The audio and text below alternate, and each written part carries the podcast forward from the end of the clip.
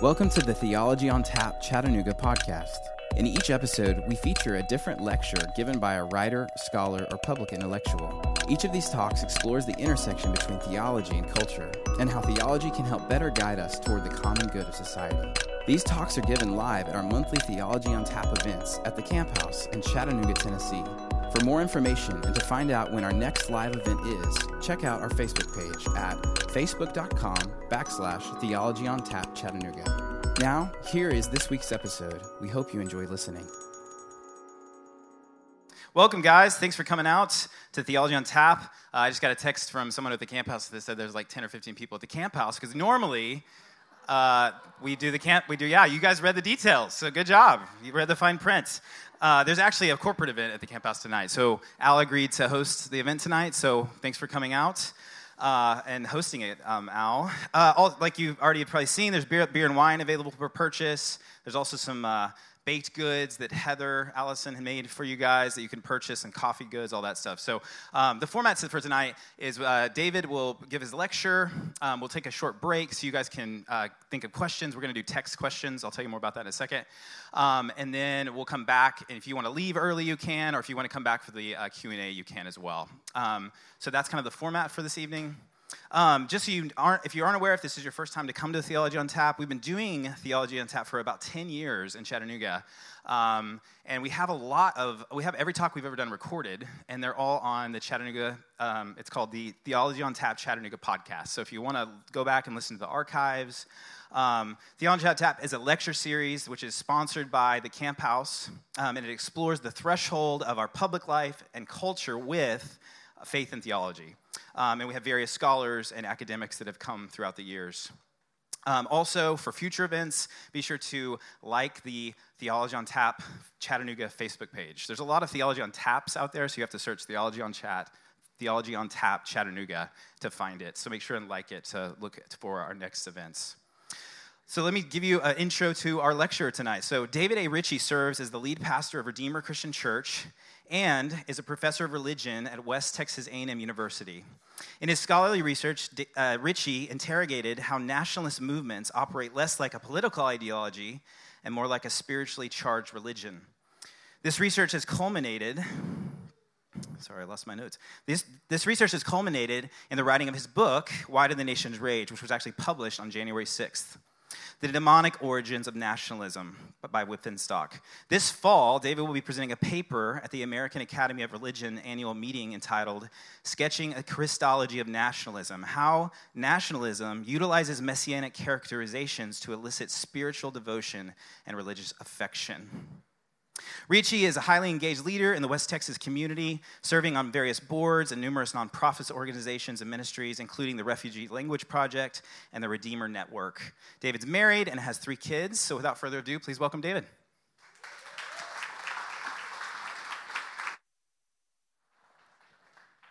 Good evening. Truly, it's an honor to be with you all this, this evening. Um, I'm honored to be in Tennessee, honored to be in, in Red Bank and honored to be able to, to speak to a group of people uh, about uh, an issue that is near and dear to my heart and something that I think is uh, just an instrumentally important issue to understand in terms of our culture and, and this particular moment that we live in. Early in 2021, I was doing what a lot of people were doing in early 2001, which is I was getting ready for a, a day that was essentially going to be back to back meetings on Zoom. And it was essentially a, a, moment that was a replacement for a pastor's conference that I was supposed to attend in person. And it was a group of pastors talking about this experience of the pandemic and shepherding the people of God, trying to lead and make sense in this moment of time that was so marked by political division and seeing that political division even ripple through congregations, uh, through the body of Christ. And as we were talking, a moderator asked the question, posed the question, of what we see as some of the greatest threats pressing in upon the people of God. What are some of the pressures that we're facing from the outside world that are, that are in some ways challenging the people of God to, to forget their devotion to Jesus Christ or to obscure the gospel of Jesus Christ? And I put forward something that I'd been studying, something that I've been doing a lot of scholarly research on, and I said, I, I really do believe that it's nationalism. More particularly, uh, especially when it comes in the form of Christian nationalism. I, I think that, at least in my community, um, this is the, the greatest rival religion that exists. It's the greatest thing that is pressing in upon the people that I love, the people that I serve, the community that I, I truly believe that I've been sent to. It's, it's the thing that is sounding a lot like Christianity, but with a completely different meaning.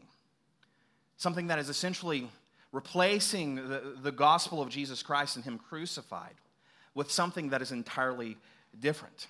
And in this moment, as I was explaining this, I was receiving a few little bits of pushback from some of the pastors. And uh, one pastor in particular was asking me to define my terms and to suggest, you know, if nationalism even exists or Christian nationalism exists, is it that big of a deal?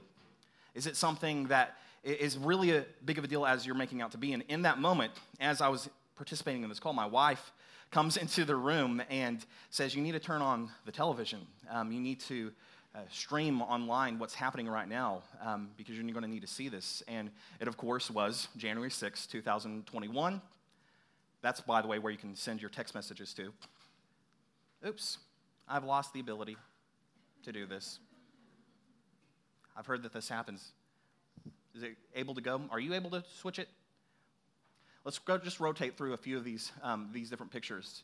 Uh, essentially, the, these images of violence images of people breaking in. And, and what was so haunting to me was not just images of our lawmakers fleeing the Senate and House chambers and people clashing with law enforcement officers, but it was particularly these images of the cross next to the gallows. Gallows that people were shouting that the vice president of the United States needed to be hung on. And what was just so grievous to me is not only was this the most sustained invasion in our nation's capital since the War of 1812, which it was, but that essentially there are people that were there that seemed to be suggesting that this was done in the name of Jesus, or that the cause of Christ was somehow justifying this as, as a moral good, as a part of who the people of God needed to be. And the image of Christ, particularly in the MAGA hat, was shocking because it, it's showing that this movement was not as much about seeing a political movement supporting Christ, but utilizing, instrumentalizing Christ to support this political movement. And so from that moment on, um, this phrase that really hadn't been extremely popular to that point enters into the cultural vocabulary. Now, Christian nationalism is something that trends every other weekend on Twitter based on who is talking about it or who's even appropriating the title. And I do think it's, it's important to be able to recognize something like the Capitol riot as a type of apocalyptic moment, not in the sense of it speaks to the end of the world, but an apocalyptic moment in the sense that it unveiled something. It unveiled something true about the nature of our nation, something true about uh, what the people of God are, are, are tempted towards. And this topic of Christian nationalism, um, now being understood as something that actually has the capacity to potentially challenge and unravel American democracy, is, is now really being studied in earnest um, from all kinds of different avenues, particularly in the social sciences. And it makes sense to study Christian nationalism or nationalism on a broader scale from a historical standpoint or the standpoint of political science or the standpoint of sociology. And I don't want to diminish in the least bit the importance of, of those academic studies. But as a pastor and as a scholar of religion, one of my aims was uh, is there an ability to actually look into the Word of God and, to see if the Word of God unveils and uncovers maybe a capacity to understand this phenomenon in a way that the mere social sciences are simply not capable of seeing. And so I set out essentially to uncover really the spiritual realities that embolden and charge this movement that we might call nationalism, to furnish biblical language and theological categories to understand what nationalism is, and especially to equip Christians uh, to be able to talk about this, to be able to understand it in, in ways that are not just biblical but intelligible, in ways that are hearable to the very people that are oftentimes most tempted towards this. And, and so, the big thesis of my book and the thesis of my talk tonight is that nationalism, as, as a broad movement, is best understood not as a political ideology, but as a spiritually charged religion. That's spiritual in the sense that there is truly a, spiritual aspect, a spiritual agency that fuels nationalism's potency, as well as its ability to seduce and deceive. But it's also a religion. it is something that comes with its own orthodoxy, its own orthopraxy. It comes with a spiritual community. It comes with spiritual rhythms and rituals that help propagate this religion as well. And more than that, I do believe that it's a religion that's quite distinct from, and different, and incompatible with Christianity. In fact, one of my goals tonight is I, I hope to be able to give you new ways to see, if you don't already, that Christianity and Christian nationalism are not just incompatible religions, they are, in every bit of the term, rival religions. And so we have to unmask it first that Christians and churches need to actually be aware of this so that they can address it as it's a, it's a, it's a major issue facing our community and our culture. Um, like many heresies that have risen up over the ages of the church, it must be met by the church. And, and so I do want you to know that my interest in this is not purely speculative. It's not just as a standpoint of this is an interesting thing to study in religious scholarship. I'm speaking to this issue primarily as a pastor, a pastor in West Texas, a very conservative place, a place that I've grown up, a place that I love, but a place that has been immensely wounded at a spiritual level because of what I believe is a false religion. I personally witnessed a marriage of a family that was close to me come to an end, and QAnon was a contributing factor. I know a pastor who has been approached by a militia group to see if he would be interested in participating and joining them in their cause. I, have seen families become irreparably wounded. I've seen congregations become irreparably wounded because of this. And, and so, more than that, one of the things that we're seeing is, as well is that when people are walking away from the faith, a lot of times what they're walking away from is not Christianity but Christian nationalism. Now, there is a sense where people have begun to be rightfully disgusted by the hypocrisy and the ends justify the means type of outlook um, that Christian nationalism can oftentimes uh, intend to justify its actions by. And, and so I, I, do hope that you see that th- this is not just a, a, work of speculative theology, but intensely pastoral theology. Why Do the Nations Rage, my book, is, is essentially a, a book that is meant to address a heresy that is leading many people in the community of God astray. Now, I, do want to give the caveat that probably every author gives whenever they come to a talk like this is I cannot cover every single aspect of my book. Um, there's a lot more detail in the book. There's a lot more argumentation, rationale, justification given. But I do want to uncover some major ideas, essentially in this lecture that I want to title A Christian Critique of Christian Nationalism. And there are essentially four headings that I want to uncover as we go through today. First of all, we're going to define Christian nationalism. Secondly, we're going to examine the spiritual origins of Christian nationalism. We're going to unmask the false gospel of Christian nationalism. And lastly, we are going to be considering a Christian response to Christian nationalism. And so, point number one, we do need to define our terms. And before we can even define Christian nationalism, we need to define nationalism and the, the big category itself. And before we can even do that, we have to understand some things that nationalism itself is oftentimes confused and conflated with. So we're going to talk about nations as well as the concept of patriotism.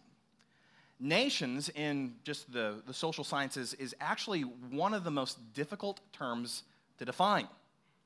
It's nebulous. It's something that is somewhat of a, a problematic term because the, the concept of a nation is kind of like ethnicity. It's kind of like a state, it's kind of like a geographical territory. It can sometimes even be something that describes a, a people that have been bound together by a common vision for civic government. But it's not any one of those things in isolation. It is something that is this inherently immaterial concept. Probably the, the best and the most significant definition that has been offered about uh, nation, and the term nation, is one that's been offered by a man named Benedict Anderson, a political scientist who is, is now no longer with us. He, he defines the nation essentially as an imagined community. It's imagined not in the sense that It's, it's not real, or not in the sense that it is uh, kind of in the, the realm of fairy tales. It's imagined in the sense that it is something that we share together in our social imaginary. And so, the vast majority of you, I've never met in my life. I, I don't necessarily have that much community with a person who lives in Chattanooga, Tennessee, and, and maybe a, a person who's an entrepreneur or a restaurateur.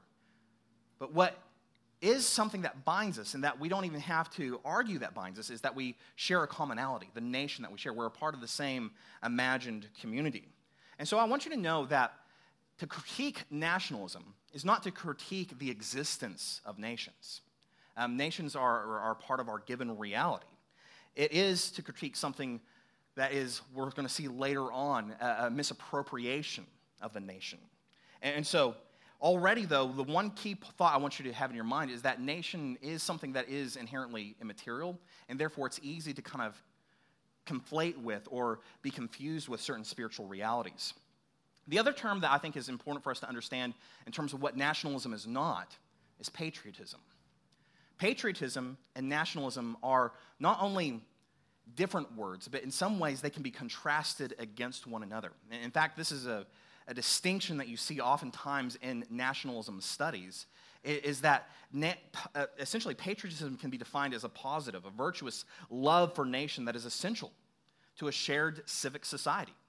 Um, that we do want to have a rightly ordered love for nation. And that's how I would argue a, a, good theological way to see patriotism is as a love for nation that is rightly ordered, that has love in the right place. It's an extension of love for one's neighbor that exists in that imaginary community of the nation.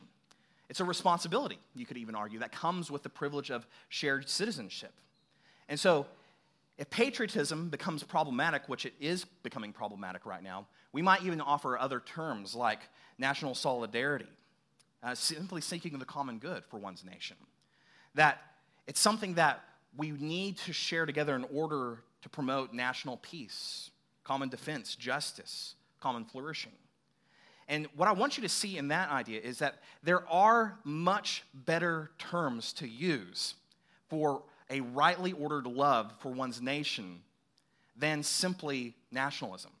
Because a lot of advocates for nationalism will immediately say, well, if you're not a nationalist, you don't love your nation. And what I want to argue is that we have words for those terms that, that express a rightly ordered love for nation.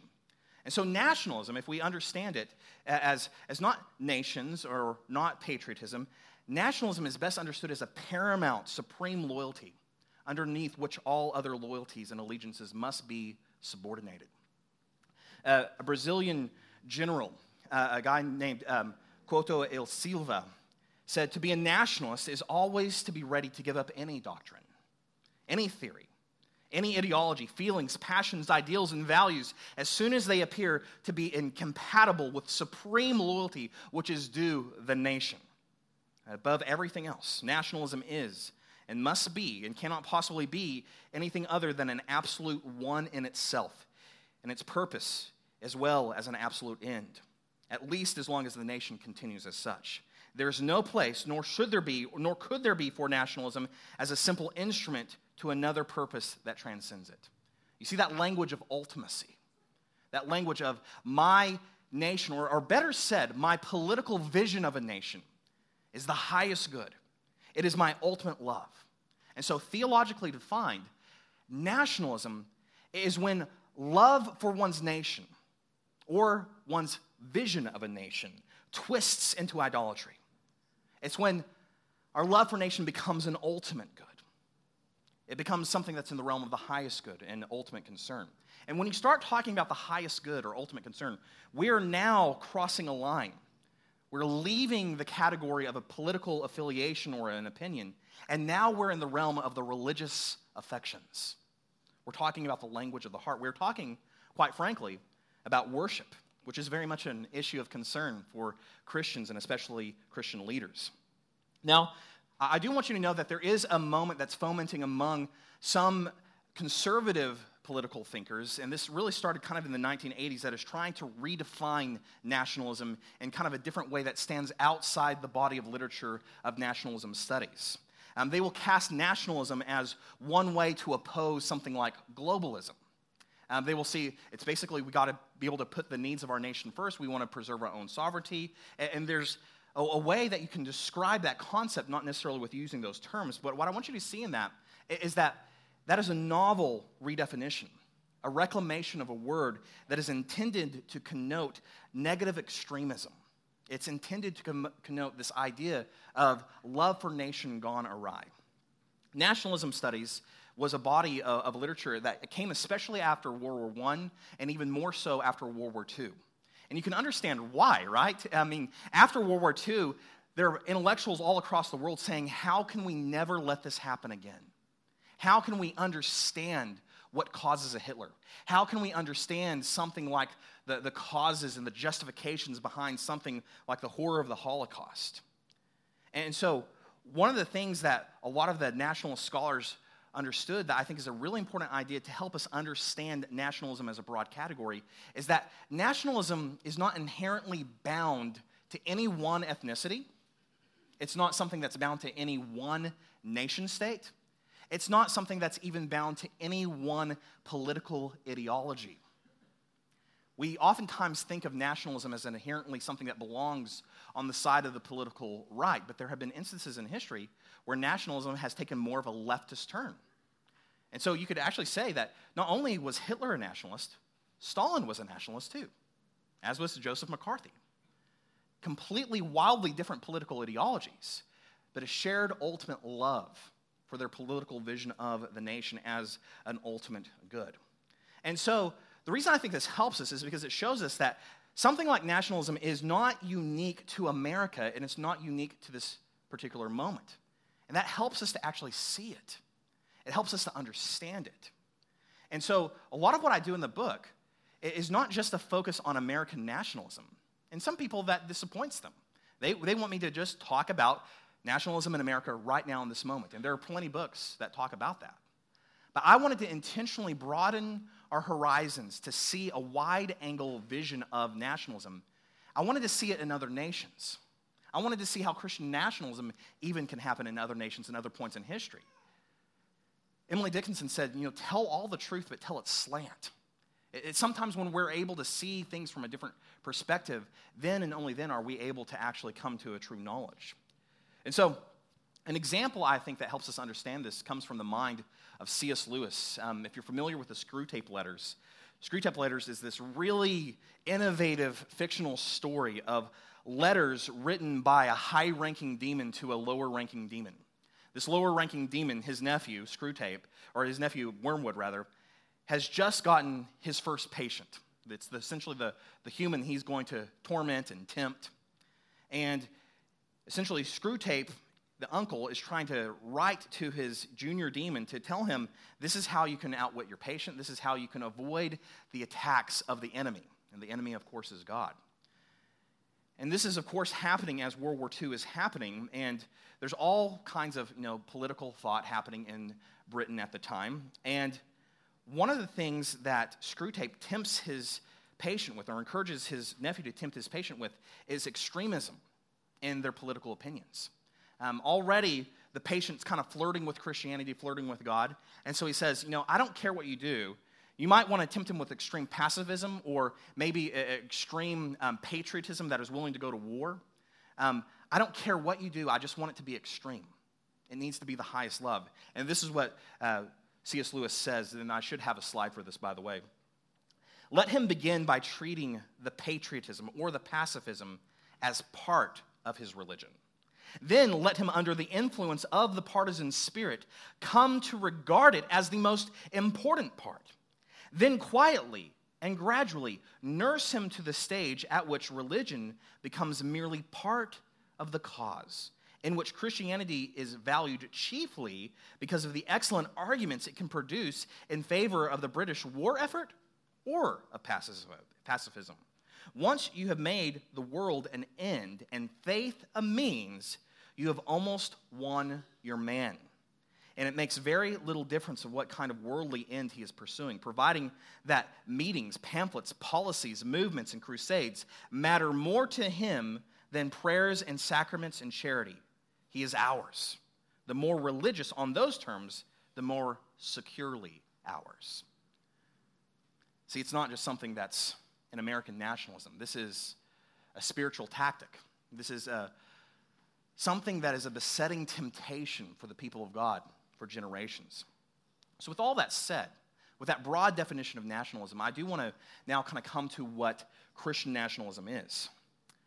Christian nationalism is not public witness of Christians in the political realm. It is not Christian influence or involvement in politics or the exercise of a political theology. See, many confuse and conflate Christian nationalism with the Christian prophetic witness. But the menace of Christian nationalism is not in Christianity influencing politics, but rather in politics twisting Christianity in something that is antithetical to the gospel of Jesus Christ.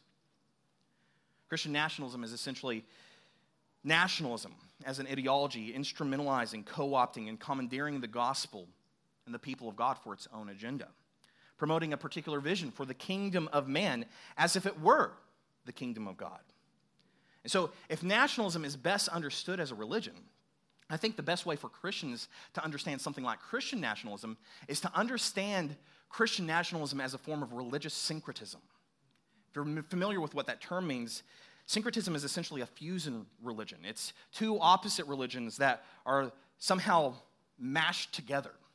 I, live in Amarillo, Texas, and we have a, a tremendously large Lao and Thai population. Um, we're a place where a lot of refugees from around the world come. And we have a large Thai and Lao population because they came as refugees in the 1980s. They created a lot of really good Thai restaurants. And one of the most interesting dishes that has come out of this experience is something that is known as jalapeno fried rice. Okay? It's a fusion of Mexican cuisine and also Thai cuisine. It's a, it's a fusion, it's, and it's really good. Christian nationalism is not a good fusion. They don't go together. It doesn't taste good. But it's very similar to the wicked king Jeroboam, essentially worshiping Baal, but calling him Yahweh. The Christian Gnostics of the early centuries, I've even heard um, one pastor in El Salvador essentially say, you know, the type of Roman Catholicism that oftentimes passes in, in this place is less of Roman Catholicism and it's more of old Mayan polytheism and the thin veneer of Roman Catholics and Roman Catholic aesthetics. Anything can become an idol. Anything can become something that's an ultimate good, but when we elevate the nation, to something of an ultimate good. I want to argue something even further. It's something that becomes particularly spiritually charged, particularly connected with spiritual forces of darkness. And especially when we, when we take something like nationalism and put it in the veneer of Christianity, not only are, are we flirting with a heresy, not only are we flirting with an idolatry, but something that I do want to argue is truly demonic. And that leads us to our second point, which is that we're going to examine the spiritual origins of nationalism.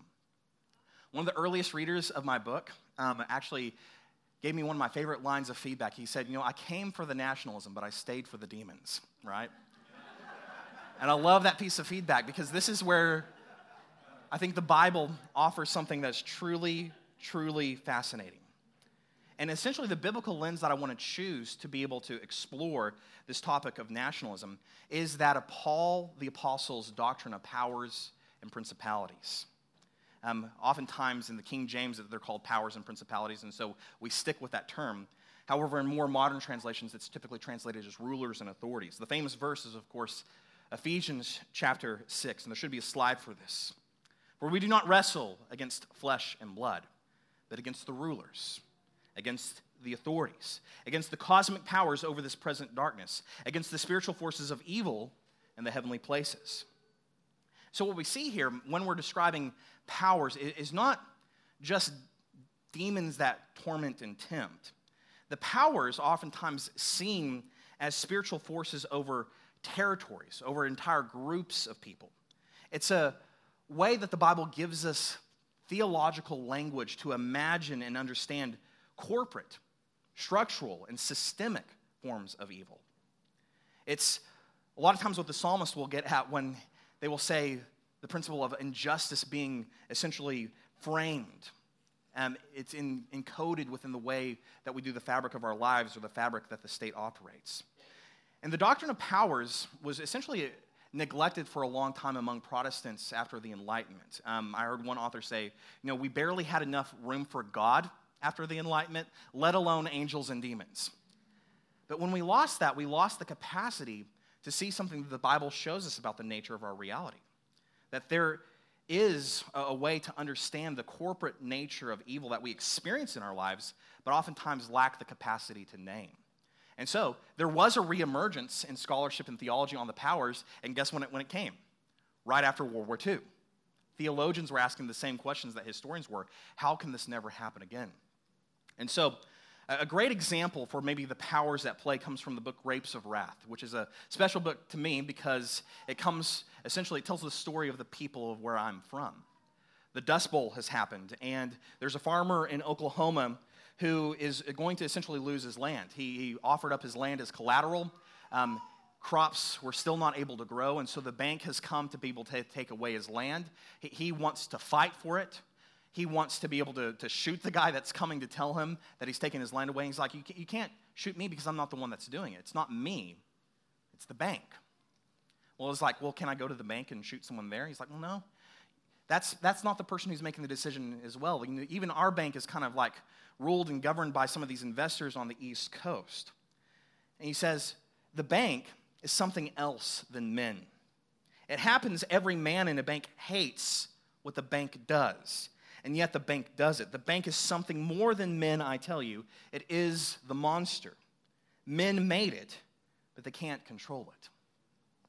And you start to see this idea that there is a spiritual aspect, a spiritual agency that is kind of perpetuating this corporate evil. And so the powers helps us understand how there, there's a, a spirituality that takes on a transhuman quality. It's, inanimate structures, communities that are able to twist communities of people into monstrous entities.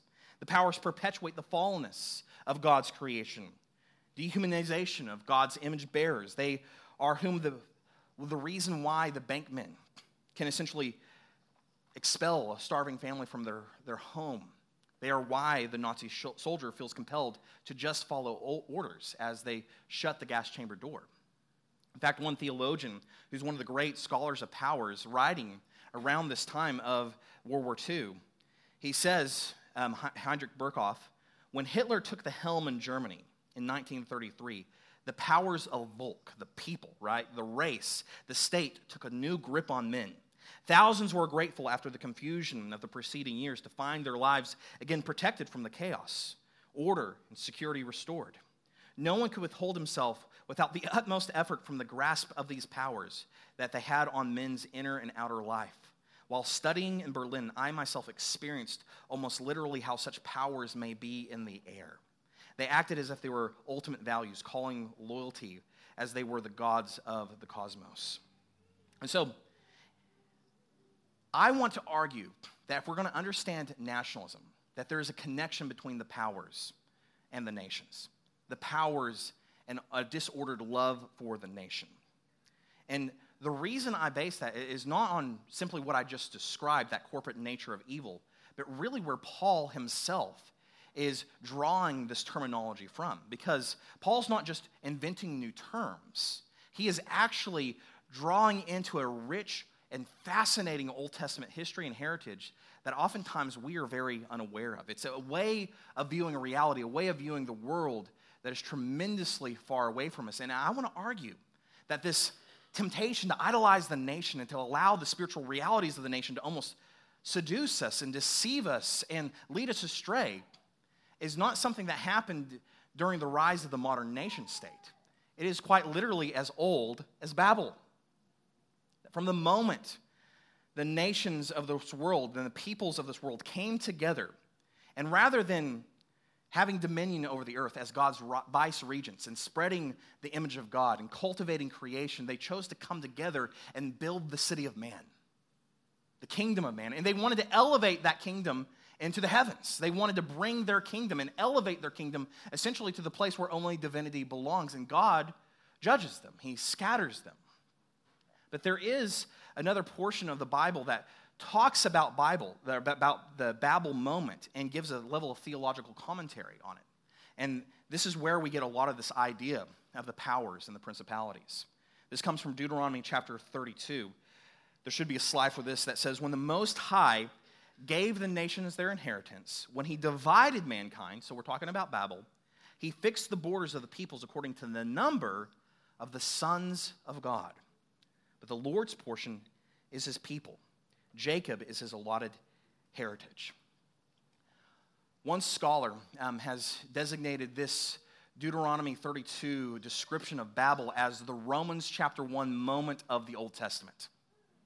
Romans chapter 1, we see that the wrath of God is not God throwing thunderbolts at humanity, it's essentially God recognizing that we have chosen creation rather than the creator, and God says, You can have what you want.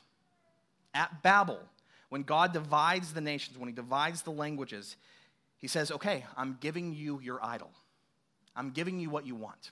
You want to build the kingdom of man? Go for it.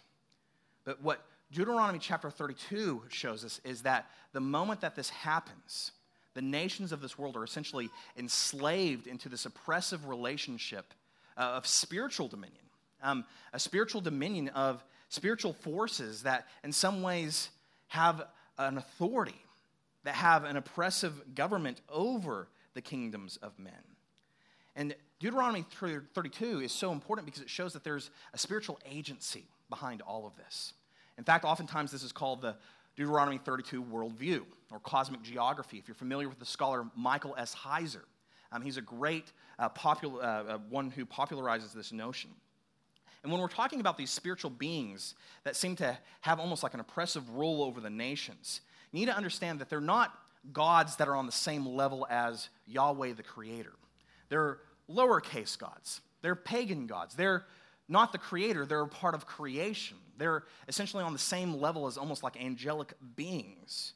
But they are beings that rule the nations, that they, they tend to have an ability to create oppression and injustice.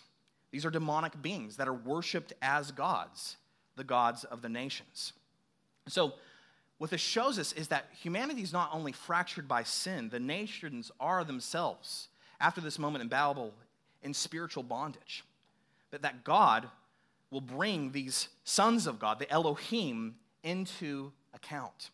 And though he judged the nation, all who judges the nations rather, he will also have a plan of redemption for them. And this is how people in the ancient Near East simply saw their reality. It's how they intuited the world that was around them. And by the way, this whole idea helps us understand passages of the Bible that are otherwise almost impossible to understand. Have you ever read Psalm chapter 82 and been confused by it? Well, now read it in light of Deuteronomy chapter 32. God has taken his place in the divine council. In the midst of the gods, he holds judgment. So it's God speaking to the gods over the nations. He says, How long will you judge unjustly and show partiality to the wicked? Give justice to the weak and the fatherless. Maintain the right of the afflicted and the destitute. Rescue the weak and the needy. Deliver them from the hand of the wicked. They have neither knowledge nor understanding. They walk about in darkness. All the foundations of the earth are shaken. You are gods, sons of the Most High. You see that Deuteronomy 32 language. All of you, nevertheless, like men, you shall die and fall like any prince. Arise, O God, judge of the earth, for you shall inherit the nations. So we have this idea of nations being ruled by spiritual beings, that God has essentially turned them over to their idols, to their sin, as a form of judgment, but that God has not utterly abandoned them, that He does have a plan for redemption. And this is, of course, where the powers come in. When Paul is talking about the principalities and the powers, he is playing into this language. He is playing into this Deuteronomy chapter 32 worldview. Paul is the apostle to the nations, and he's not just seeing his apostleship as going into the nations, he is proclaiming a gospel of liberation from the powers and the rulers and the authorities. That something has happened in the life, the death, the resurrection of Jesus Christ. Something has happened in his glorious ascension that has now dethroned the authority of the powers, that's delegitimized them. In Christ Jesus, He, he essentially has done something through his death. He has taken away the, the greatest weapon that the powers held over the peoples of the world. In his, his life and in his resurrection, he has essentially conquered the power that held such a negative authority over the nations of this world. And so, one of the things that you'll notice when you read a book like Ephesians or Colossians, and if you ask the questions, okay, the powers exist, but what are the powers doing? Essentially, what they're operating is they're trying to convince the Jew and the Gentile to no longer embrace their oneness in Christ, to no longer embrace their identity in Christ, but to instead revert back to their old ethnic identity and to say, that's the most important thing about me. To revert back into their old cultural allegiances or their, their national loyalties. And Paul is saying, no. When the Jew and Gentile come together, it is a manifestation, it's a, a display of the manifold wisdom of God to the nations. So, Paul prays that Christians would know in Ephesians 1 what is the immeasurable greatness of his power towards us who believe, according to the working of his great might that he worked in Christ when he raised him from the dead and seated him at his right hand in the heavenly places, far above all rule and authority and power and dominion, and above every name that is named, not only in this age, but also in the one to come. See, Paul sees his mission to the nations as, as something of an announcement of the coming of the kingdom of God. By virtue of his resurrection and his ascension, Jesus has been given authority over all heaven and over all of earth. That God has now reclaimed the authority of the powers for himself, and therefore the people of God may now go and bring the gospel to all nations, to make disciples of all nations, because he has been given the power and the authority. Gentiles, people from non Jewish ethnic backgrounds now are fair game to receive the proclamation of the good news of King Jesus. They are welcome to be totally included within the people of God. And, and a vivid case study of this happens actually as Paul is planting the church of Ephesus. Ephesus is this really glorious multi ethnic church of Jew and Gentile coming together, and the gospel is being declared and displayed in such a powerful way that it actually changes the fabric of the economy in Ephesus. Because Ephesus, after all, houses you know, one of the great wonders of the world, the, the Temple of Artemis. And there's an industry of idol making that is essentially promoted by this, this temple site. But the declaration of the gospel goes forth in such a powerful way that people start abandoning Artemis. So much so that people throw a riot to stop Christians. I mean, I think that's just such a glorious example of, you know, what, what would it look like for Christians today say, how would a gospel movement be so powerful in, in such a way of overcoming the idols of our culture that it changes the very fabric of how our economy works? That it, it reframes the way that our, our life together operates according to a vision of justice. That, that's, that's what the gospel has the power to do. It's oftentimes no longer how we see the gospel going forth today in our own cultural moment. So, what I hope you see in this is that there was once a period of time when essentially to worship a, a national patron deity, like the Ephesians to worship Artemis, or to have someone like a, Moabite like Ruth worshiping a, a false god like Chemosh. That was a part of their ethnic identity. But Ruth is a great example because when she says, Your people will be my people, by coming a part of this community, by coming to this land, I'm transferring my loyalty from this God of the nation to a new God, to the true God. And this forms a pattern of what the gospel is meant to do. It's meant to essentially dethrone and expose the spiritual powers that keep us apart, that keep us in bondage, that use our cultural loyalties and our ethnicity and our national identity as ways to keep us apart and to perpetuate injustice. The life, death, and resurrection of Jesus Christ is meant to be this moment that actually breaks those chains and sets us free and welcomes us not only into the life of Christ, but a life that we share together that is only possible because of the life of Christ. It leads me to my third point, which is that we want to unmask the false gospel of Christian nationalism. One of the things that we see in the New Testament is that wherever there are demons, there are also false doctrines that those demons teach. And I believe that not only does nationalism have a demonic origin, but that it perpetuates a demonic false gospel. And in fact, what I do in the book is I walk through the Apostles' Creed and I examine a lot of the major articles of the Christian faith, and I show that nationalist movements throughout history and from around the globe all have a distorted version, essentially, of the Christian gospel. That Christianity has its own, obviously, its, its view of worship and theology, its own doctrine of salvation and Christology, of the church, of eschatology, our ultimate hope. But so does nationalism. Now, I don't have time to unpack every single one of those doctrines, but I do want to draw your attention to one of those, which is simply the doctrine of Christology. Christians believe that Jesus Christ is the Son of God, that he's completely God and he's completely man. That we needed a Savior that would be able to actually take upon himself our sin and the evil of this world and to overcome its power. And so we needed a God. Uh, we needed a, a Messiah that was completely God and completely man. And so Christology is going to have these ideas like the God man, the one who has two natures and bridges the gap between heaven and earth. The Messiah, or the Christ, is the messianic king, the anointed one, the suffering servant. Another thing that the Messiah is, or the Christ is, is the resurrected and the ascended king, and the promised one who is to return. I want to briefly, for a moment, unfold how this has operated throughout history, even in various forms of nationalism. In fact, in some of the oldest forms of religion that we know about, there's always been this conflation between what we worship and the state, those who are in power. And so, in the ancient Near East, we, we see men who are kings that are elevated to a status of godhood.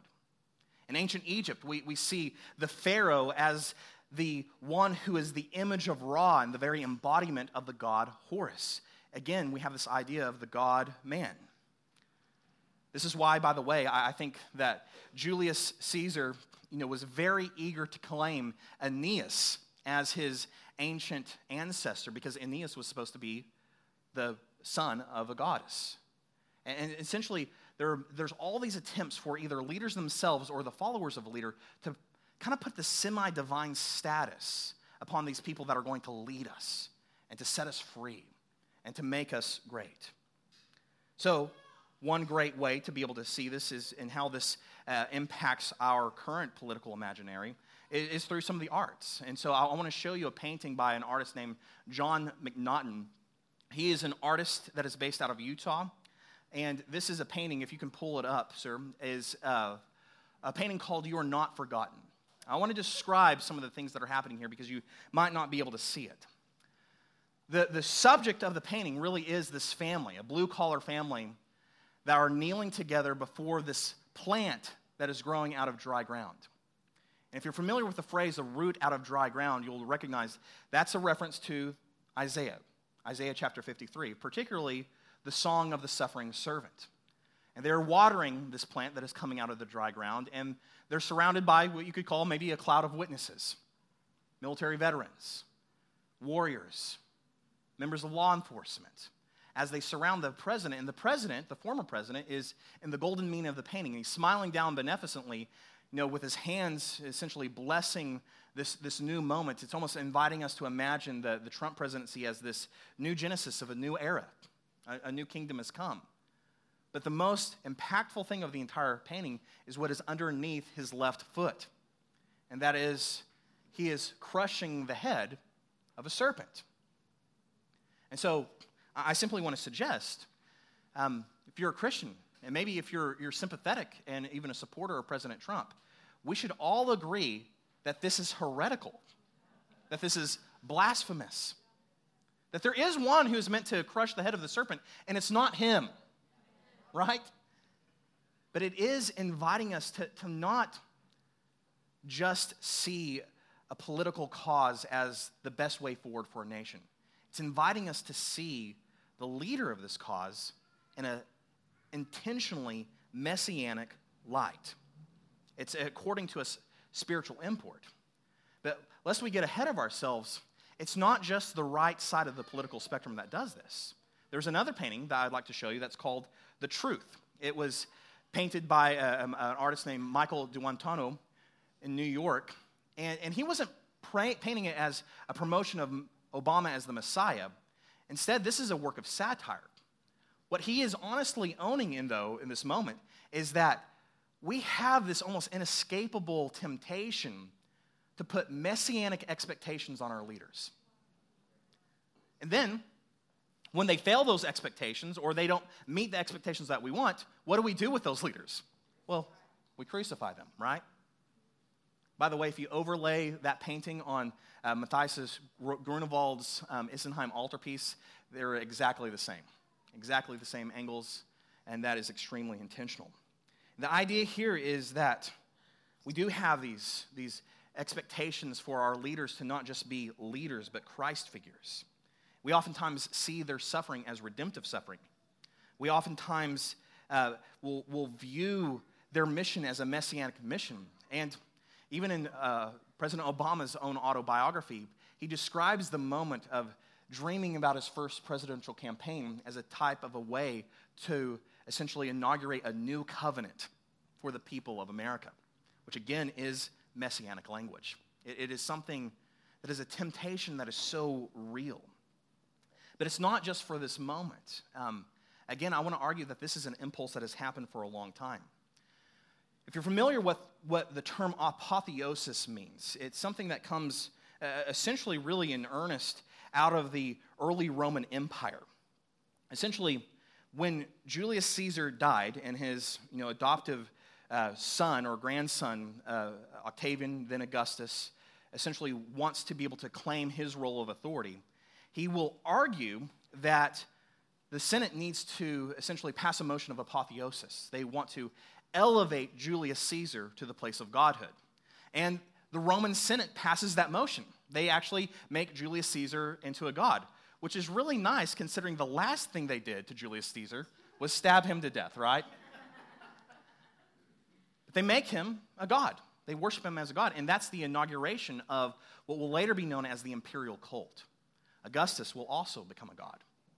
And you see, it, was a savvy move for Augustus to do that, right? Because when he made Julius Caesar a god, guess who he is? He's a son of God. In the coinage of that time, he actually will claim that title himself. One of the things that was one of the most haunting things I discovered in my studies for this project was that most of the Christian persecutions that were the most violent and, and, and really the, the most bloody were not because Christians were declaring that Jesus was Lord. It's because they refused to declare that Caesar was. Here's a haunting truth Caesar is very much okay with you worshiping Jesus and Caesar.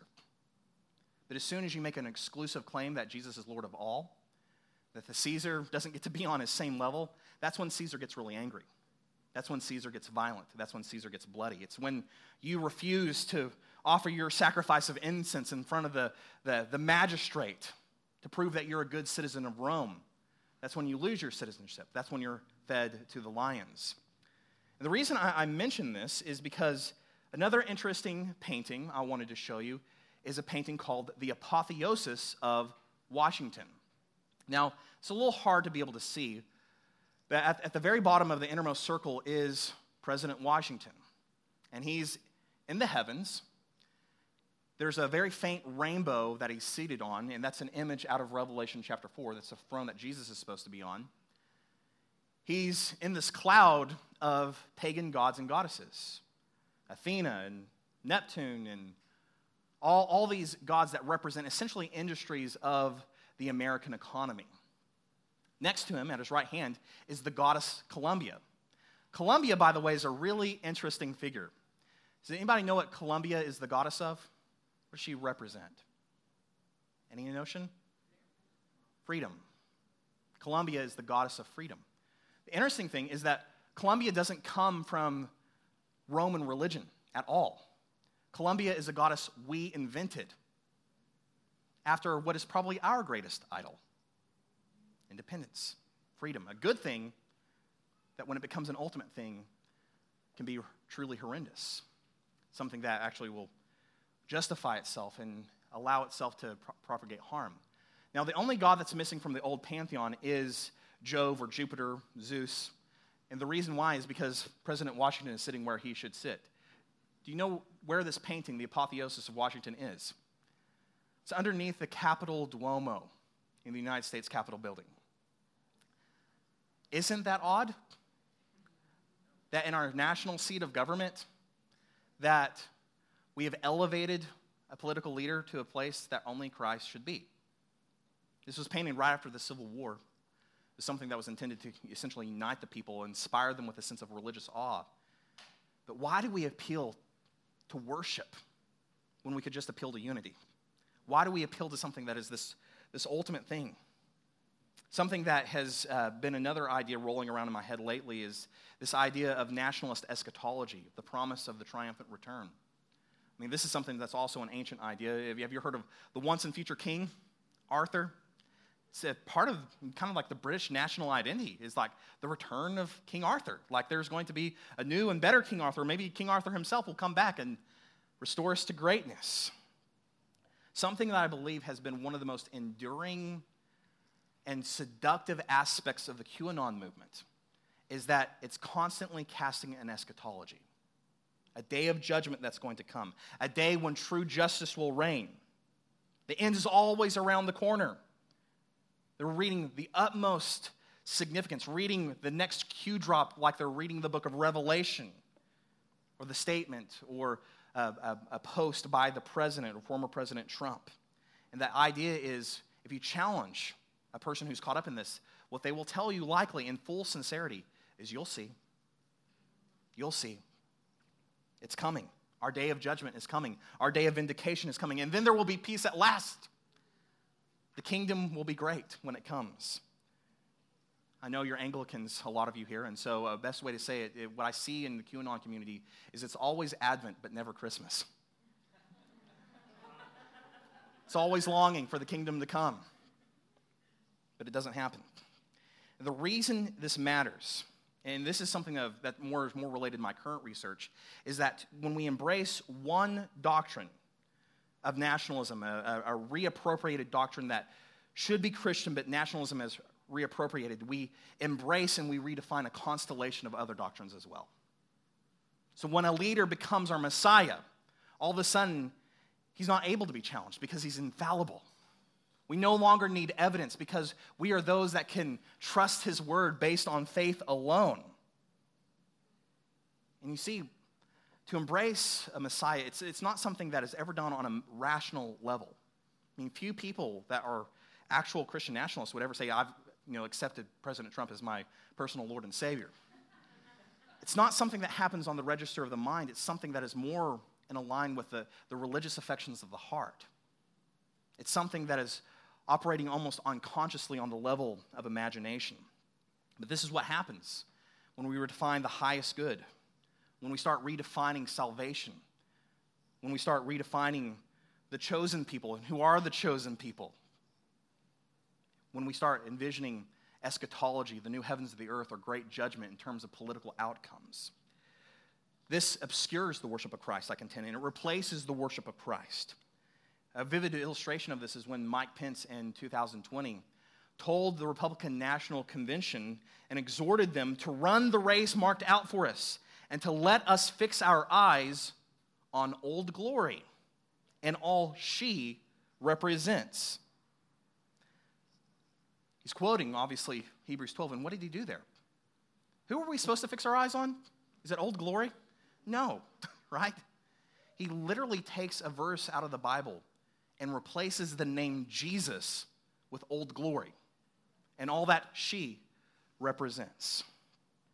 He's substituting Jesus with something else, and I think this is a, a symptom of something much greater. And what I want you to see in this is that Christianity, or Christian nationalism rather, does not promote Christianity, it perverts Christianity. It does not advance the kingdom of God, it exploits the people of God. Christian nationalism is not Christianity influencing and forming politics into its own image. It's politics influencing and shaping Christians into the image of a political agenda. Christian nationalism forces the gospel into a Procrustean bed of political expediency. It's rendering to Caesar what should be Christ. And because Christian nationalism defines every doctrine of the faith according to its own needs, its own agenda, it is a different gospel, and it needs to be seen as a false gospel. Christians need to discern it, they need to reject it, and to clearly make a distinction between it and the faith that we have been re- received, the faith that has been passed down to us from the apostles unto the present generation. Very briefly, the last point I want to explore is a few responses to Christian nationalism. What I hope you see in this is that catechism matters. Understanding the doctrine of our faith, what it is and what it doesn't, is not meant to be, matters. Recently, my own Lieutenant Governor, Dan Patrick, said the statement that God, not man, wrote the Constitution. That's an issue of catechesis, right? I mean, what's he talking about? Like, I mean, the three fifths compromise, is that supposed to be inerrant too? What about the amendments? Never mind the rational absurdities. This is something that is happening on the heart level. And so when we catechize, we need to reimagine catechism as a way that engages not just the mind, but the heart. That reshapes the desires of the heart towards a kingdom that is, that is true and beautiful. We need to disciple the church into understanding really what it means to have an exilic identity. Peter calls the, the Christians in Asia Minor elect exiles. Yes, you are the chosen people of God. You're welcomed into his covenant community, but this world is not your ultimate home. The nation you're living in right now cannot be your ultimate allegiance. Nevertheless, we are to love the city to which we've been sent. Like the people of the Jewish exile loved the city of Babylon. We need to pursue things like racial reconciliation not as a partisan issue, but as something that matters because it displays the manifold wisdom of God to the nations. It shows a watching world the way of life that is only possible because Jesus Christ is alive. It matters. We need to have a politics of hope. Whenever we forget eternity, we will necessarily make every single political outcome something of ultimate worth. It's always the most important election, right? It's always the most important election of our lifetime. It's because we really do believe, and oftentimes, even though we say we believe in eternity, we really do believe the here and now is of ultimate import. It helps us placing eschatological import on political outcomes. And we need to be a people mindful of spiritual warfare. The church itself is a declaration of spiritual warfare the people of God coming together, rich and poor, men and women, people from all different ethnicities, worshiping the living King, Jesus Christ, is a display of the manifold glory of God. That's why when we are to fight spiritual warfare, one of the most amazing things that I saw in New Testament Greek when I first started being able to like discover the New Testament in Greek was that all of the commands in the spiritual warfare passage of Ephesians chapter 6 are in the plural. What that means is you don't wear the armor of God. Y'all wear the armor of God. We wear the armor of God. We're the body of Christ. And we engage in this, this fight together. We stand in Christ together, not as isolated individuals. We need to be a people devoted to prayer, to discern what is true, to see that which is unseen, to recalibrate our lens of what matters through communion with the living God and through fellowship with one another and we do need to proclaim the Word of God. The Word of the gospel is a challenge to every single kingdom of man because it declares that Caesar is not Lord, Jesus is. And that is a challenge to the Caesar on the right as well as the Caesar on the left. It is a challenge to all kingdoms of men. It's an announcement that a true king and kingdom is coming, and that all Babels, all forms of the Tower of Babel, that have been erected through history and in our own cultural moment, they will fall. They will shake. They will crumble. And so I know it's a chaotic time where it's so easy when the world is shaking to put our hopes in the kingdom of man. But we're called to place our ultimate hope, our ultimate allegiance, our ultimate identity, not in political tribes, but in who Christ has called us to be as his people. Christ is the only hope that will not disappoint. His kingdom that is coming is the only kingdom that will not be shaken. So it's good. I want you to know this. It is good to be thankful for your nation, to steward the, the privilege of your citizenship if you're a citizen. But know this the powers are greedy, and they want something more. We must be discerning, and we must keep ourselves from idols. So even as we live in this age of chaos, may we be those that have prophetic eyes to see the glory of the Lord high and lifted up. So, why do the nations rage? The psalmist asks. The nations rage because the kings of the earth and the powers that be have rebelled against the Lord and his anointed king, the Messiah. But God is Lord, and he will endure no rival claims. He will prevail, he will reign forever. The nations will rage, and they will not know peace until they rejoice in and take refuge in the Son of God. And praise God, he's not just the Son who is mighty in power, he is the Son who welcomes the weary, the heavy laden to find rest and restoration that can be found only in Him. So, yes, the moment like January 6th is a day of sadness.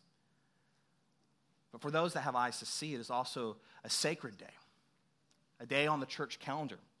It's the day of hope, a day of the Epiphany, a day that reminds us that the nations are coming in to the people of God, and they will come, and as they come unto the end of the age, they will bring their glory into the New Jerusalem. I thank you for your time.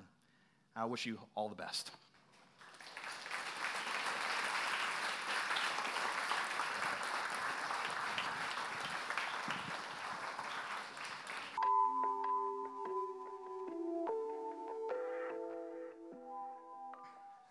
All right, everybody.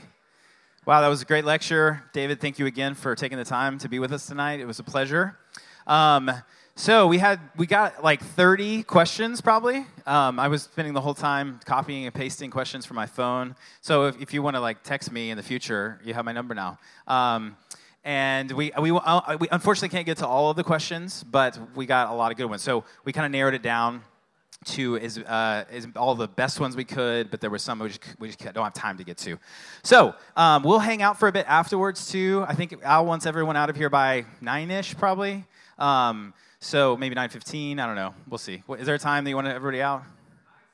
Nine. Well, it's oh, it's eight. We might be we might be finishing the Q and A at nine. So if you want to hang out for a little bit, David will be here. Uh, worst case scenario, we'll just step outside on the deck, and, and he's happy to talk with you. David does have his book available for available for purchase. There's a QR code on a piece of paper over there, and you can just Venmo him the money. So it's a kind of an honor system thing. So just grab a book, Venmo him the money. You can even send him a tip if you want to. Um, he paid for his own flight out here, so. Um, yeah, twice. He, his flight actually got canceled today, so he had to book another one. So, anyway, um, so let's get to these questions. First question, pretty simple, is what's a good resource for a Christian basis for patriotism, not specifically American patriotism? Yeah, so in a lot of ways, it, it's a question I get a lot because what I critique is basically a kind of a, a, a disordered love for nation. And so the, the question is provoked what is a rightly ordered love?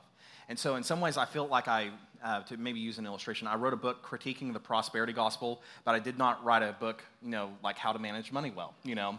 And so, um, I, I'm still asking that question myself. I do know a few resources are out there right now that are kind of being uh, emerging. There's a pastor, there's very few pastors trying to write about this right now because it is a, a costly topic to be able to address. But there is a pastor who I believe lives in Mississippi who wrote a book called Biblical Patriotism. His name is Adam Wyatt.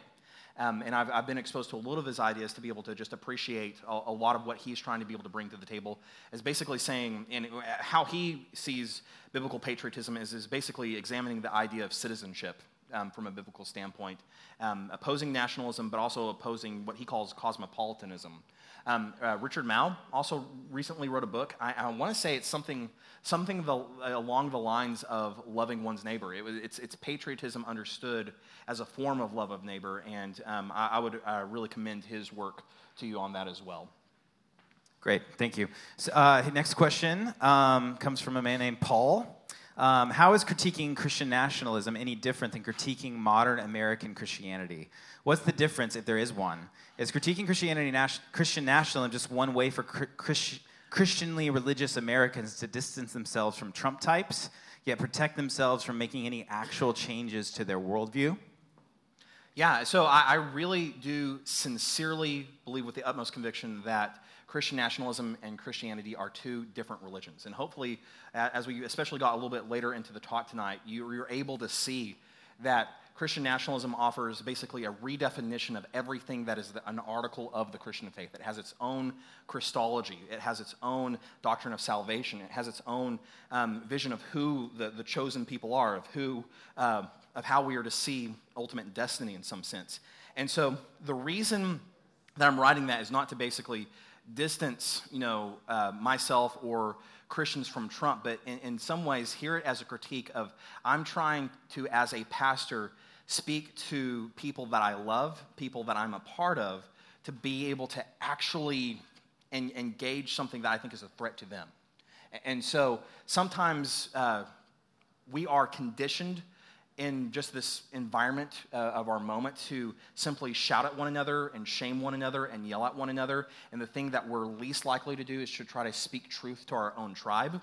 And, and essentially, I, am trying to be able to do the humble work of speaking truth to, to people that I love of something that I believe is deceiving them. And, and so I do, uh, I don't believe it's trying to basically um, distance ourselves as if it's like a PR stunt, so to speak, but more so it's saying, like, there are idols in the temple, and we need a clean house. And uh, we need to be able to, uh, in some sense, um, be able to address um, the, the, the, sin that we're tempted towards and the temptation that we're facing if we are to offer anything that is meaningful and, um, and needed to a world that needs the hope of the gospel of Jesus. Yeah, good answer. Um, next question is What can we learn from our international around, uh, brothers and sisters around the world in terms of engaging with and dealing with Christian nationalism? So, two quick points on this. Number one is especially on the theology of powers and understanding just kind of what one author calls biblical realism. It is crucial to be able to listen to other voices uh, around the global church. And in fact, a lot of the scholars that I rely on um, to um, specifically think through issues like the, the principalities and powers are actually theologians that are coming from Africa. Um, uh, two, two, theologians in particular that are from Ghana are uh, theologians I use as primary resources because they're able to, in some ways, see beyond the immanent frame. They're able to more easily intuit um, and understand reality as something more than mere matter in motion. And so I would say that um, there are brothers and sisters uh, around the world that do have a lot to speak to us, in, especially in terms of our theological blind spots. Um, uh, secondly, not just like one of the things I think is, is a really amazing aspect of the doctrine of the church is that the church doesn't just span space, it spans time as well. And so we can actually look to uh, brothers and sisters uh, around the world that don't even live in the same moment as we do, um, but maybe live in a similar moment as we do. And so, um, a, a, group of people that I'm really interested in studying right now is uh, a group of Christians called uh, Confessing Christians or the Confessing Church. If you're familiar with that, essentially it was the, the group of Christians that um, directly opposed the way that Hitler was trying to uh, essentially uh, claim authority over the German church.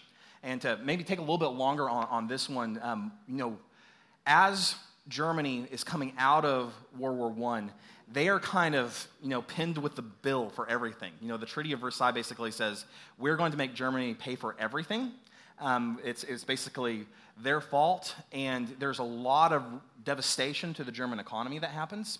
Um, there's a lot of resentment in um, the, the German people towards the nations of the world that are around them. They, they feel like that everybody's out to get them.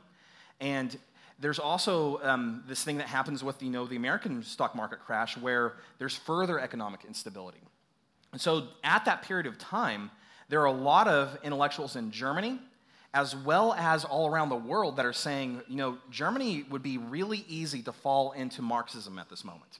And the Bolshevik Revolution had happened really recently in living memory. And so there's a lot of people in Germany that are thinking that could happen here. And so for that reason, there's such a fear of kind of like more the like the, the, the, the radical side of um, the left of what could happen in Germany that there are German evangelical Christians, some of the very famous living theologians of that historical moment, that are willing to be able to be co-belligerents with a guy like Hitler, because Hitler comes along and he's like, "I'm going to make us prosper again." I mean, he really his. I mean, a lot of Hitler's uh, his game plan was like, "I'm going to make Germany great again." And so, in doing that, one of the first things that uh, Hitler does as a German chancellor is he installs a guy known as the, the Reichsbishop. Basically, he wants to install a leader over the German state church that is going to cooperate with the, the Nazi agenda. And theologians and thinkers like Karl Barth, Dietrich Bonhoeffer are basically saying this is something that we cannot endure. This is something we're not going to allow. We are going to be people that are going to rise to the occasion and, and we're going to say that Jesus is Lord over the church, not Hitler. That we acknowledge no other Fuhrer except for Jesus Christ. And, and so there, there was this, this challenge that basically said the church is to acknowledge no other ultimate authority other than the Word of God. And it was very costly for them. Barth was exiled ultimately. Um, a man like Dietrich Bonhoeffer loses his life. But there was a, a faithful remnant, a faithful witness that was able to, to stand against some of the radical extremism that was coming at German Christians from all standpoints.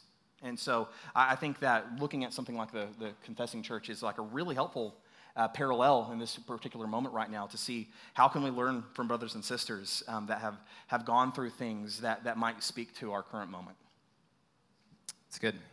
Why should people who are not Christians even give a shit that a talk like this, excuse me, he, somebody else texted it, so I'm just reading uh, that a talk like this is even happening tonight, or even a book like David's is even out there. Haven't they mostly ruled out Christianity as anything viable already? How is this talk not kind of incestuous?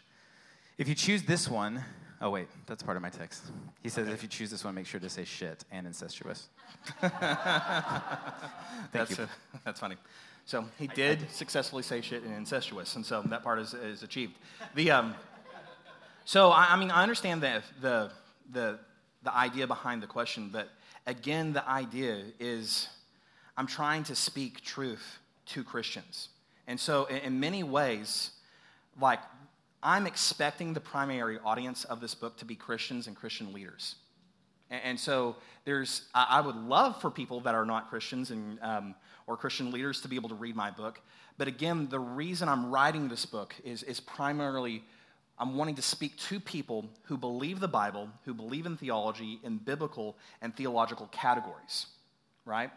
And so, the reason it matters is because a Christian who is tempted towards Christian nationalism isn't going to change their heart because you yell and scream at them and try to shame them into silence. That's not going to work. That's only going to make them more defensive. That's going to make them only feel more justified in what they believe and kind of the, the narrative of victimhood and martyrdom that they're already committed to. The best way is to enter into sincere good faith dialogue on shared premises. And what I'm trying to be able to, to uh, suggest is that if we can come at this in biblical language and in Christian theological language, we might be able to convince some people that otherwise would not be convinced. And there have been people that I've talked to that have said, okay, like some light bulbs went off. Like, I understand some of the things that you're saying, and I understand that we, we are going too far in this. Um, or people that have read the book and they're like, man, I'm starting to see this Messiah thing all over the place. Like, once you see it, you can't unsee it. And so it's trying to be able to equip them to be able to, to do that. But the reason I would say, why should a non Christian read the book, if it's, it's a question that's asked with any level of sincerity, is if you want to actually try to convince someone that is prone towards this, maybe speak in language that they would understand. And this is language I hope um, that they would be able to understand or at least um, have a conversation that would be in good faith about. Yeah, I was even thinking when you were saying that, um, that Jonathan Haidt, who's an atheist and a sociologist, um, he wrote a book called The Coddling of the American Mind, The Righteous Mind. Um, he would agree with most of the premise of your book because he basically says we've evolved uh, to need religion. And now that yeah. now that in in a secular kind of modern Ameri- modern West, we don't have God anymore, so we put politics in the kind of the category of transcendence. So he yeah. would actually agree, I think, with yeah. the notion because he, he supports religion as a as a means for kind of how we've evolved and how our societies work. So certainly. Um, next question. I'm wondering why you don't put the word white in front of Christian nationalism. The mythology of Christian nationalism is tied in with a very white supremacist mythology ingrained in the collective cultural mindset. Would you even have cultural uh, American Christian nationalism without white supremacy? Okay, it's a great question, a very thoughtful question, and I want to just at least affirm that what we are experiencing now, typically when we call Christian nationalism in America, is, is best probably understood as white Christian nationalism. With that said, the reason I wrote the book the way that I did is I wanted to zoom out and do a broad angle lens. I wanted to show that nationalism is a universal temptation, that it is something that is not unique just to white people. It's not unique just to Americans. It's not unique just to people who happen to be on the political right end of the spectrum. It is something that has happened all across history. But with that said, it is helpful to at least acknowledge openly that the most noxious and the most unified form of nationalism that's operating in our society that we share together is white Christian nationalism. What I mean by that is it is the type of ideology that right now is collectively seeming to not just threaten violent things, but is starting to build justifying rationale for political violence. And it is um, something that is statistically proven that a lot of political violence are, are, is happening, kind of people with identify themselves in this particular way. And it's very unified. And, so um, this might be challenging for, for some folks, but the left, even in America, is fully capable of nationalist thinking. Um, the difference is right now, the left is not unified in terms of what type of nation it wants. It's a lot more fragmented. It's a lot more, um, there, there's a lot of competing narratives in the left that the left has a hard time figuring out a coherent vision. And so the right, though, the right's very unified. And they tolerate absolutely no disagreement or nor, nor dissent. And, you know, events of the recent week have shown that rather well, rather effectively, I think. And, and so it is something that um, is important to be able to name white Christian nationalism for what it is. And I think a lot of um, sociologists have done great work on this. Um, Samuel Perry and Andrew Whitehead, Philip Gorski are, are major figures that have um, published some major works right now. Um, there's other books um, out there that have done um, a great job naming this. I wanted to basically take a step back. And in some ways, I had to do this, right? Because if I'm going to use biblical and theological categories, I need to go global. I need to do something that is showing that this is something that is uh, a universally tempting form of idol.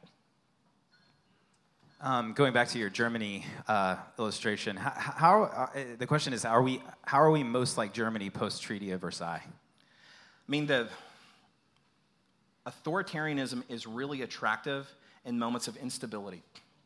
Authoritarianism um, creates, it offers, it offers a sense of order in the midst of chaos. And so that's very attractive whether it's on the right or the left, when you have a very strong figure saying, Follow me, and I will show you the way, um, that, that resonates with a lot of people. And, and, so I don't think it's an exact parallel, per se, because I do think that um, America is in a place of uh, tremendous global power relative to what Germany was in, um, in, the, in the moment of, of Hitler's rise to power. But what I do think is, is really scary that actually the better, if I can maybe adjust the, even the question, this is something that I've been kind of rolling around in my head right now. I, I think probably the better parallel is not Germany post Versailles, it's actually Spain post Versailles. Because if you recall, Spain fought a civil war right before World War II, and it was kind of in some ways the, uh, the preamble or the microcosm of what World War II would become. And it really was a nation that had become extremely polarized, um, extremely prone to um, uh, extremism and violence, and um, essentially it, it, it even morphed into the point to where I feel like if a sincere Christian that was trying to faithfully cra- practice their Christianity, they didn't have a lot of great options in terms of where am I going to put my political hope. And uh, what ends up happening is the, the Catholic Church kind of unites with uh, Franco, um, the, kind of the fascist general, and um, the Catholic Church has an enduring problem of its credibility and its witness that lasts until this day. I mean, we're, we're less than 100 years since Spain fought a civil war, and it did absolutely um, just tremendous damage to uh, a nation that at one point in time was uh, much more flourishing and significant than it is now. Yeah. This question actually just came in while, while we've been doing the Q&A, and I thought it was relevant, so you haven't read it yet. Um, it. How do you validate military service to your country with everything you've discussed? Absolutely, yeah. And so, well, I I do think it can be validated. Um, I'll, I'll, go out and say that. I, I feel like um, John the Baptist, you know, is talking to Roman soldiers, and he seems to make room for them to be able to faithfully repent and walk with the Lord without necessarily leaving their vocation. And so, um, with that said, that is, uh, the, the, military community intentionally um, does a lot of rhythms and, and rituals that um, cultivate a, a, love that can easily be absolutized um, for the nation. And so I would say, as a Christian, um, you need to be in community with other Christians that happen to be in the military. Um, I, would, I would pursue people that are out of the military and Christians and, and, and really harvest any wisdom that you possibly can and, and really stay committed to spiritual disciplines um, because the rhythms of the military are forced uh, upon those that are in the military. Um, but the, the rhythms that, that continue to form us in Christ likeness, whether in community or in, as individuals, need to be something that are, are really important to be able to make sure that that love is rightly ordered. Yeah, that's good. Um, this one uh, is a little long. I read most of your book and really appreciate it. I believe that nationalism and even Christian nationalism has been a problem for a long time.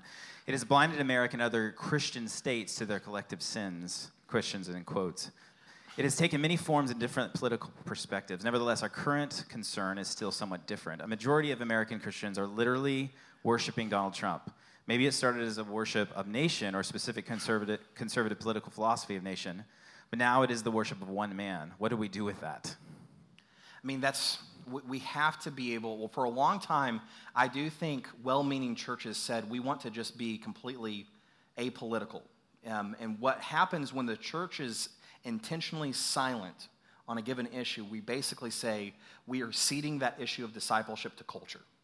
And so we're, we're dealing with, you know, decades of Christians that have essentially been catechized via cable news. And, and that's what it looks like right now. We're, we're living in that reality. And so I would say the thought that comes to mind is that the gospel is political, it has political implications. But while the gospel is political, it is not partisan. Um, the, the, the gospel will challenge and confront and give prophetic witness to Caesar on the left and Caesar on the right. It doesn't care if it's blue Caesar or red Caesar, it just is going to confront Caesar. And we have to be able to be those that are willing to break from um, maybe political affiliation or political party whenever we feel like there has been something that is, is going against Christian, uh, you know, a, a, a Christian gospel formed belief on a given issue.